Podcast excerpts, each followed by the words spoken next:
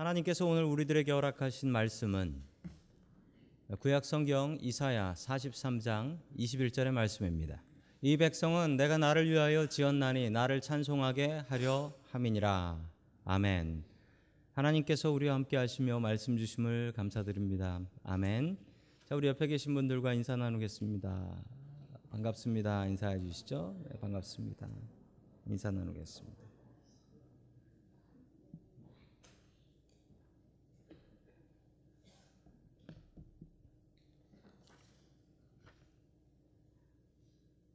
자, 오늘은 종교개혁 500주년 기념일이 되는 날입니다.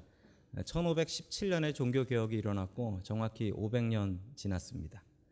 우리는 계속해서 종교개혁의 다섯 가지 원칙을 살펴보고 있습니다. 우리 하나씩 한글로 읽어보도록 하겠습니다. 시작.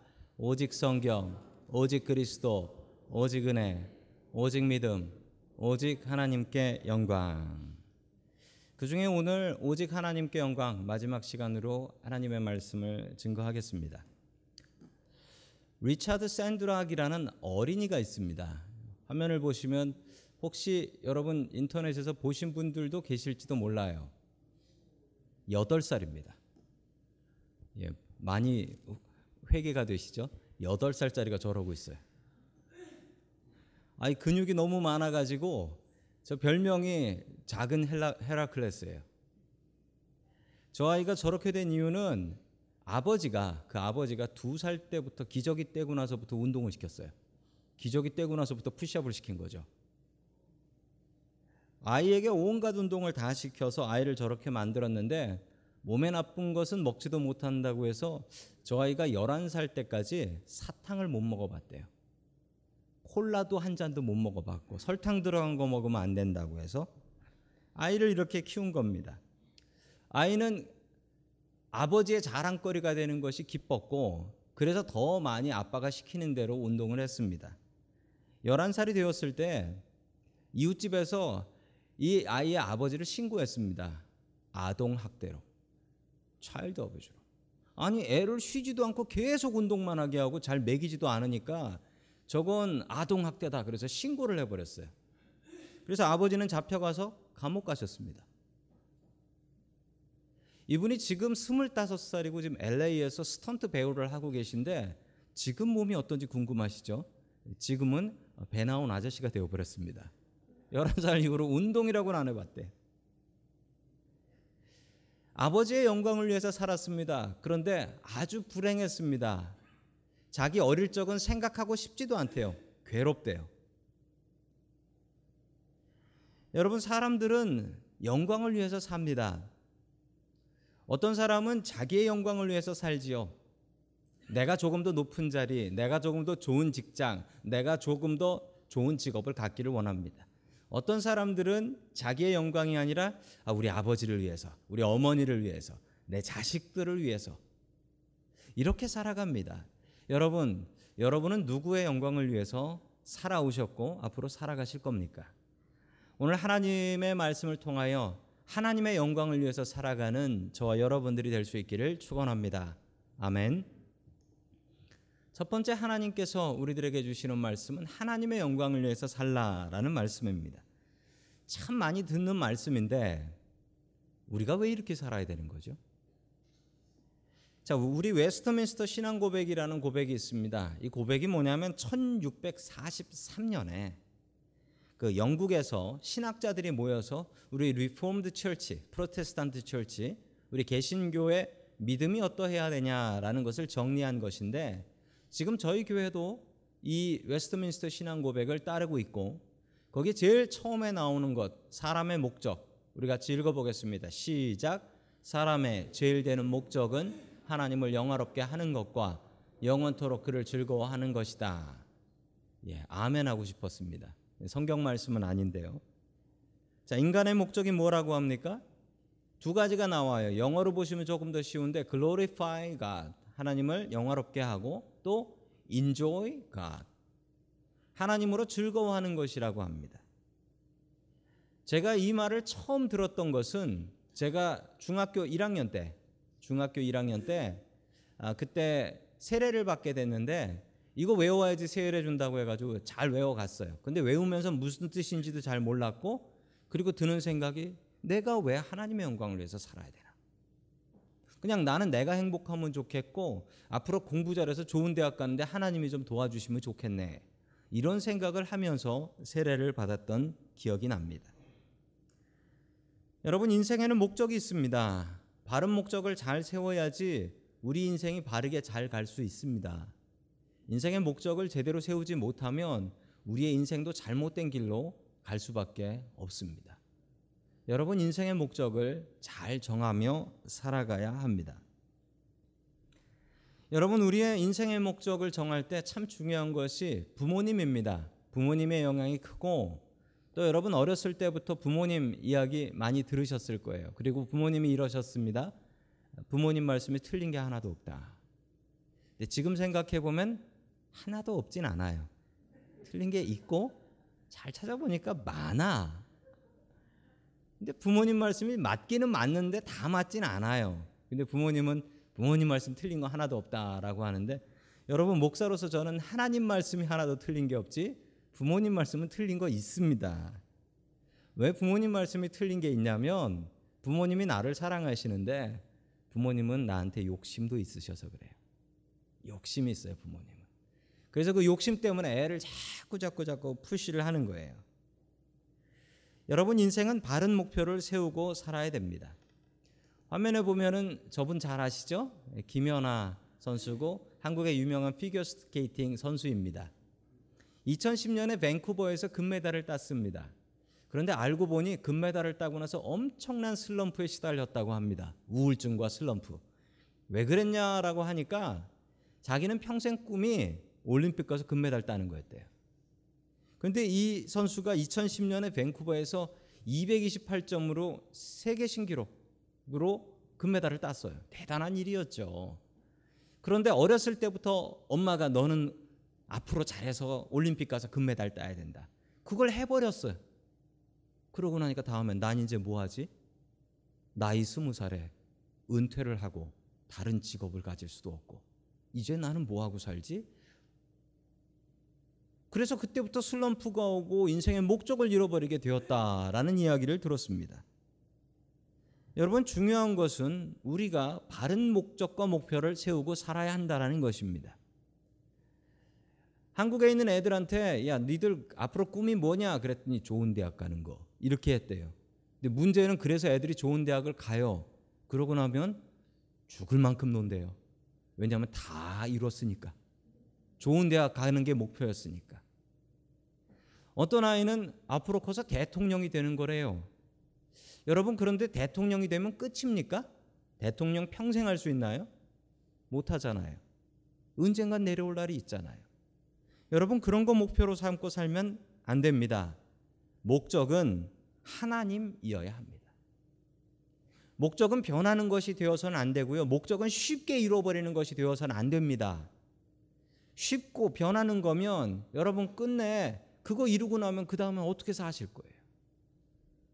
하나님이 우리의 목적이어야 되고 하나님을 영화롭게 하는 것을 우리의 삶의 목표로 하며 살아야 합니다. 부모님 말씀을 잘 들어야 된다라는 것은 참 맞는 이야기입니다. 그러나 말씀드린 것처럼 여러분 육신의 부모님은 어떻습니까? 가끔은 학대하기도 하고요. 가끔은 욕심을 부려서 내 인생을 망쳐놓기도 합니다. 정말 중요한 것은 우리가 하나님 아버지의 뜻대로 사는 것을 연습해야 한다는 것이죠. 하나님의 뜻대로 살면 우리의 인생은 가장 행복할 수 있습니다. 내 욕심대로 살면 내 인생은 더욱더 불행해질 수밖에 없습니다. 여러분 자신의 욕심과 목적을 가지고 살아보셨지요? 그런데 끝내 그래서 여러분들은 행복해지십니까? 욕심만 자꾸 쌓여가지 않습니까? 그 욕심 때문에 내가 내 자식들 괴롭히게 되고 내가 내 아내와 내 남편을 괴롭히며 살지 않습니까? 여러분 욕심이 아니라 하나님을 의지하며 살아야 합니다. 우리는 욕심으로 높은 자리에 올라가려고 합니다. 그런데 여러분 높은 자리를 유지하고 살 수는 없습니다. 언젠간 내려올 날이 있지요. 어떤 사람은 대통령이 되고 싶어 합니다. 대통령 되기 어렵습니다. 근데 되면 뭐 합니까? 언젠가 내려와야 되지요. 한국의 대통령 중에 내려와 가지고 행복한 사람은 아무도 안 계신 것 같아요. 여러분 그것을 목표로 살고 사시면 안 됩니다. 하나님이 우리의 인생의 목적이 되어야 한다라는 사실입니다. 제가 한국에서 어떤 분을 전도하려고 했는데 그 전도하려고 한 분이 저한테 이렇게 얘기했습니다. 그분이 성경 말씀은 하라는 게 너무 많고 하지 말라는 건 더 많다. 그래서 교회 못 다니겠다라고 얘기하는 건데 들어보니까 맞아요. 성경에 하라는 게 얼마나 많고 하지 말라는 게 얼마나 많은지 모릅니다. 성경은 왜 이렇게 우리의 인생에 간섭하는 것일까요? 여러분 그런데 하나님의 말씀을 잘 살펴보십시오. 하나님의 말씀이 하나님 자신을 위한 것은 거의 없어요. 심지어 여러분 십계명에 나오는 안식일을 거룩하게 지키라라는 말씀이 있습니다. 여러분 그런데 하나님께서 우리 보고 안식일 지키고 안식일은 예배드리라고 하고 그리고 안식일에 일도 하지 말라고 하시고서는 하나님께서 일하시는 거 알고 계세요? 하나님은 안식일도 안 쉬십니다. 안식일이라고 지구가 안 돕니까? 여러분 안식일이라고 해가 안 뜹니까? 그거 누가 하시는 거예요? 하나님께서 다 하시는 것 아닙니까? 하나님께서 우리한테 하라는 것, 하지 말라는 것이 하나님 위한 것 하나도 없더라. 다 우리를 위한 것이더라라는 사실입니다. 여러분 예배를 나오면 우리가 하나님 앞에 예물을 드립니다. 헌금을 드리는데 구약의 제사에서는 어떨까요? 구약에서는 어떤 사람이 재물을 가지고 하나님 앞에 나가면 그걸 나누는 몫이 있어요. 나누는 몫이 어떠냐면 3분의 1은 그 가져온 사람이 가져갑니다. 가져온 사람이. 그리고 3분의 1은 그 예배 제사장 성전에서 일하는 제사장들이 가져갑니다. 3분의 1은 하나님께서 가져가시는데 하나님께서 가져가시는 부분이 있어요. 딱 정해놨어요. 이건 내 거라고 정해 놓으셨는데 그게 뭐냐면 하나님께 드리는 것은 태워 드려야 되는데 내장, inner part, 그리고 콩팥, 키드니, 그리고 지방, fat입니다. 이건 내 거. 아무도 손 못 대. 여러분, 그건 아무도 안 가져가요. 하나님께서 이것을 태워서 드리라고 하고서 뭐라고 하셨냐면 이것은 나에게 향기로운 예물이라라고 하셨어요. 이 말씀을 보면서 제가 갑자기 저희 아버지 생각이 났습니다. 저희 아버지는 여기서 저희 아버지를 보신 분들도 만나신 분들도 계시지요. 저희 아버지는 한쪽 눈을 못 보십니다. 어렸을 때 썰매 타다가 다쳐서 한쪽 눈을 완전히 못 보세요. 그러니까 어렸을 때부터 한쪽 눈만 가지고 사신 거지요. 저희 아버지께서 생선을 참 좋아하시는데 생선을 드실 때 꼭 생선 대가리를 드셨습니다. 그리고 꼭 눈을 드셨어요. 눈가를. 그래서 아버지께서 이렇게 말씀하셨어요. 아버지 왜 생선 대가리만 드세요라고 했더니 아빠가 눈이 안 좋잖니. 그래서 눈을 먹어줘야 아빠가 눈이 좋아진단다. 라고 얘기했을 때 제가 기억이 납니다. 제가 저는 그럼 머리가 나쁘니 대가리를 먹겠습니다. 그랬더니 아버지께서 너는 머리가 나쁜 게 아니라 공부를 안 하는 거다라고 하셨던 기억이 납니다. 근데 지금 생각해 보면 속았어요. 아버지께서 눈 좋아지려고 눈가를 파드신 게 아니었어요. 제가 그때 빼빼 말랐거든요. 조금이라도 먹어서 살찌우려고 저에게 고기 주셨던 것이었습니다. 여러분, 저희 아버지의 마음을 통해서 저는 하나님의 마음을 알게 됩니다. 하나님의 영광을 위해서 산다고 하는데 여러분 성경 말씀 잘 살펴보세요. 하나님의 영광대로 살면 누구 좋은지, 하나님 좋은지, 우리 좋은지. 그냥 우리가 좋은 거예요. 다 우리를 위한 거예요. 하나님 영광을 위해서 살라라고 하는데 그렇게 살면 우리의 인생이 행복해집니다.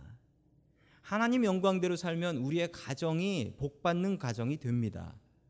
하나님 영광대로 살면 우리의 교회가 바른 교회가 됩니다. 여러분 하나님의 영광을 위해서 사십시오. 웨스터민스터 신조에는 분명히 이야기합니다. 하나님을 영화롭게 하고 enjoy 하나님으로 즐거워하라. 하나님으로 즐거워할 수 있어야 됩니다. 여러분 우리의 삶을 통하여 하나님을 영화롭게 하고 또 하나님으로 즐거워할 수 있는 저와 여러분들이 될 수 있기를 주의 이름으로 간절히 축원합니다. 아멘. 두 번째 하나님께서 우리들에게 주시는 말씀은 하나님께 영광을 돌리라라는 말씀입니다. 하나님께 영광을 돌리라. 우리는 우리의 예배와 우리의 삶을 통하여 하나님께 영광을 돌려야 합니다. 어, 지구에서 제일 축구를 잘한다는 축구 선수 메시입니다. 메시가 골을 넣고 지금 어떻게 하고 있지요? 예, 하늘을 봐라라고 이야기를 하고 있습니다. 바로 저 세레모니는 교회 다니는 사람들 세레모니인데 예, 이렇게 골을 넣게 된 것은 하나님의 은혜입니다. 하나님께 영광을 돌립니다라는 뜻입니다. 한국말이 참 재밌는 게 영광을 돌린다라고 합니다. 영광이 나한테 와요. 그럼 그걸 하나님 앞에 돌리는 것입니다. 여러분 영광을 돌리려면 어떻게 해야 되는 줄 아십니까? 먼저 영광스러운 자리에 가야지요. 길에 있는 홈리스가 나의 나된 것은 하나님의 은혜고 이 영광을 모두 하나님께 돌립니다라고 얘기하면 그 사람은 혼자 은혜 받을지 모르지만 옆에 계신 분들 은혜 하나도 못 받을 겁니다. 여러분 영광의 자리에 가야 영광을 돌릴 수가 있지요. 자, 사도행전 12장 22절 말씀 같이 봅니다. 시작. 그때 신의 소리다. 사람의 소리가 아니다 하고 외쳤다. 아멘. 이 헤로드 왕의 이야기인데요. 헤로드 왕이 연설을 하고 있었습니다. 연설을 하는데 아마도 헤로드 왕이 목소리가 좀 좋긴 좋았나 봐요. 그런데 헤로드 왕께 아부하는 사람들이 갑자기 소리를 질렀습니다. 이것은 신의 소리고 사람의 소리가 아니다라고 소리를 질렀습니다. 가끔 살다 보면 칭찬 받을 때가 있죠. 여러분 칭찬 받아야지요. 우리가 잘해서 칭찬 받아야 됩니다. 칭찬 받아야 되는데 어떤 분들은 남이 칭찬 안 하면 스스로 자기를 칭찬하는 분들도 계세요. 여러분 칭찬을 받게 되면 우리가 해야 될 일이 있습니다. 칭찬을 하나님께 돌려드리는 것입니다. 즉 영광을 하나님께 돌려드리는데 이렇게 말씀하시면 됩니다. 누가 나보고 잘했다라는 이야기를 하면 하나님의 은혜입니다 라고 하시면 돼요. 우리 다 함께 따라해 볼까요? 시작. 하나님의 은혜입니다. 우리 옆에 계신 분과 연습 한번 해보겠습니다. 하나님의 은혜입니다. 네. 이건 잘했을 때 쓰셔야 돼요. 실수하고 잘못했을 때 쓰시면 아주 웃긴 말 되는 겁니다. 그런데 헤로드 왕은 이 얘기를 듣고 이게 하나님의 은혜입니다 이러지 않고 가만히 즐겼어요. 가만히 즐겼어요. 그래 내 목소리가 좋긴 좋지라고 하며 즐겼습니다. 그때 무슨 일이 벌어졌을까요? 23절 봅니다. 시작. 그러자 즉시로 주님의 천사가 헤롯을 내리쳤다. 헤롯이 하나님께 영광을 돌리지 않았기 때문이다. 그는 벌레에게 먹혀서 죽고 말았다. 아멘. 벌레에 먹혀 죽었다라는 이야기는 아마 급성 피부병이 걸려서 그 피부병 때문에 죽었을 것이다라고 신학자들은 보고 있습니다. 왜냐하면 영광을 도둑질했기 때문에. 여러분 사람은 영광을 받으면 안 됩니다. 사람은 영광을 받으면 교만해지고 탈이 나요. 자기가 잘난 줄 안단 말이죠. 여러분 영광의 자리에 가서 영광을 받게 되면 그것을 모두 하나님 앞에 돌려야 됩니다. 우리는 모두 영광의 자리를 좋아합니다. 내가 높은 자리에 좀 올라갔으면 좋겠고 내 자식이 좀 잘 돼서 높은 자리에 올라갔으면 좋겠고 그래서 아 자식을 참 잘 키우셨네요 라는 이야기도 좀 듣고 싶고 여러분 우리는 높은 자리에 올라가려고 합니다. 여러분 그런데 높은 자리에 올라가셔야 되는데 올라가셔서 하실 일이 있습니다. 이 영광을 모두 하나님 앞에 돌리기 위해서 올라가야 됩니다. 그 영광 내가 받으면 해로처럼 죽습니다. 여러분 우리가 하나님께 영광을 돌리는 방법이 있습니다. 첫째로는 예배를 통해서 하나님 앞에 영광을 돌릴 수 있습니다. 가장 중요한 방법입니다. 우리가 무엇을 위해서 만들어졌을까요? 그 목적이 이사야 43장 21절에 나옵니다. 시작. 이 백성은 나를 위하라고 내가 지은 백성이다. 그들은 나를 찬양할 것이다. 아멘. 우리를 만드신 목적입니다. 뭐 하라고? 하나님을 찬양하라고. 여러분 우리의 입, 이 입이 무엇을 하기 위해서 만들어졌냐면 하나님을 찬양하기 위해서 만들어졌어요. 그런데 이걸 갖고 다른 데 자꾸 쓰시면 탈이 나요. 하나님을 자꾸 찬양하시고 예배하시면 이 입이 바른 입이 되어서 다른 사람을 축복하는 입이 됩니다. 그런데 예배하지 않고 이 입을 다른 입으로 사용하게 되면 다른 사람을 저주하게 되고 증오하게 되는 것입니다. 제가 한국에 있을 때 섬겼던 교회에 그 여자 권사님이 한 분 계셨습니다. 그 여자 권사님이 신방을 갔더니 옛날 이야기를 하셨는데 자기가 옛날에 그 비행기 승무원을 했다고 했어요. flight attendant를 했다라고 했습니다. 근데 얼마나 옛날이냐면 1970년대에 했대요. 비행기 승무원을 하는데 한 번은 서울에서 어, 파리를 갈 일이 있었답니다. 파리에 가서 파리에 있는 좋은 호텔에서 묵게 되었는데 그 호텔에 화장실에 들어가 보니까 도무지 용도를 도대체 이게 뭐야라는 것이 있더랍니다. 저 변기는 알겠는데 저 옆에 있는 저게 뭔지를 모르겠더라는 거예요.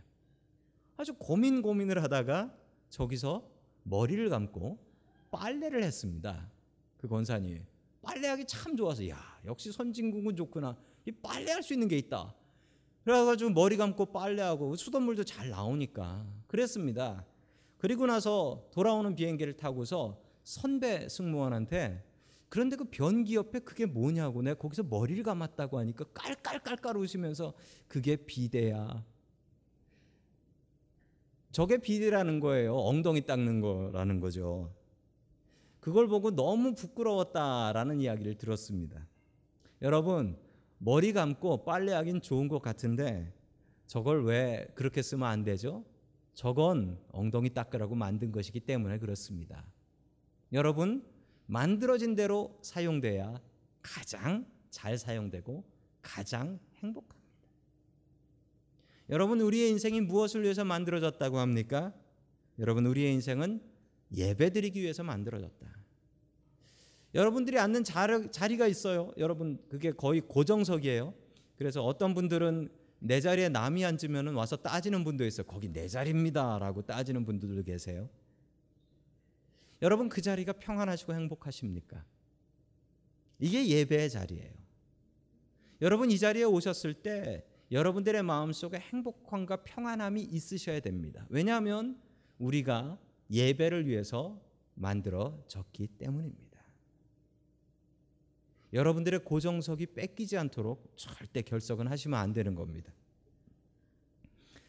여러분 또한 우리가 하나님 앞에 영광 돌리는 두 번째 방법은 우리의 생활을 통해서 영광 돌려야 됩니다. 우리가 예배를 통해서 영광 돌리는 것은 쉬운 얘기예요. 그러나 우리가 삶을 통해서 하나님 앞에 영광 돌리는 것은 너무나 어려운 일입니다. 자, 우리 고린도 전서 10장 31절 말씀 같이 봅니다. 시작. 그러므로 여러분은 먹든지 마시든지 무슨 일을 하든지 모든 것을 하나님의 영광을 위하여 하십시오. 아멘. 우리가 무엇을 하든지 하나님의 영광을 위해서 살라라고 이야기를 합니다. 참 어려운 이야기입니다. 교회 안에서 하나님의 영광대로 예배드리긴 쉽습니다. 그런데 여러분 이 교회 밖을 나가서 가정으로 가셔서 또 직장으로 가셔서 이 세상 속에서 내가 크리스찬이라는 것을 알리고 그리고 내가 크리스찬으로서 하나님께 영광 돌리는 삶을 사는 것은 너무나 어렵습니다. 요즘 교회 다니는 분들이 사고 많이 내가지고 신문 뉴스에 많이 나옵니다. 목사들이 사고 내고 크리스찬들이 사고 내고 여러분 그렇게 해서 하나님께 영광이 아니라 하나님을 욕먹이는 일이 너무나 흔하게 있습니다. 여러분 하나님께 영광을 돌리는 삶을 우리는 살아야 되는데 여러분 교회 안에서가 아니라 교회 밖에서 여러분들의 삶이 그러해야 합니다. 여러분들의 가정에서 하나님께 영광이 되어야 되고 여러분들의 직장에서 하나님께 영광이 되어 당신을 보니 교회 다니는 사람은 다르군요. 당신을 보니 교회 다니는 사람들은 참 착하군요. 당신을 보니 하나님이 살아계시군요. 라는 이야기를 여러분들을 통해서 나와야 합니다. 임금님과 낙이라는 아, 동화책이 있습니다. 저 동화책에 나온 이야기를 소개해 드립니다.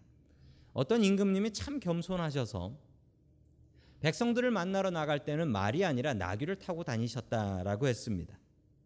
이 임금님이 인기가 많아서 이 임금님이 저 나귀를 타고 동네에 나가면은 백성들이 박수를 치며 손을 흔들며 환호를 했습니다. 너무나 왕을 좋아했죠. 나귀는 그 상황이 참 좋았습니다. 아, 내가 나가니까 내가 잘생겨서 나를 향해서 박수를 치는구나. 그래서 이 나귀는 어느 날 결심을 합니다. 내가 저 배 나온 저 배불뚝이 왕을 태우지 않고 나 혼자 나가서 나 혼자 나가서 박수를 좀 받아야겠다. 그래서 이 나귀가 자기 혼자 나갑니다. 그런데 이상하게 자기 혼자 나갔더니 사람들이 자기를 본 척하지도 않고 끝내는 나귀 파는 사람한테 붙잡혀 가지고 팔려 나가 버렸다라는 이야기입니다. 여러분 우리가 저 나귀입니다. 보잘것없고 볼품없지만 내 뒤에 하나님이 계시고 내 뒤에 계신 하나님이 도와주시기에 내가 영광의 자리 갈 수 있고 박수 받을 수 있는 것입니다. 그 영광을 내가 도둑질하면 안 됩니다. 여러분 예배를 통하여 우리의 삶을 통하여 하나님을 영광 돌리고 그리고 하나님을 통하여 우리의 인생을 더욱더 주님 안에서 즐거워하며 살아갈 수 있기를 주의 이름으로 간절히 축원합니다. 아멘.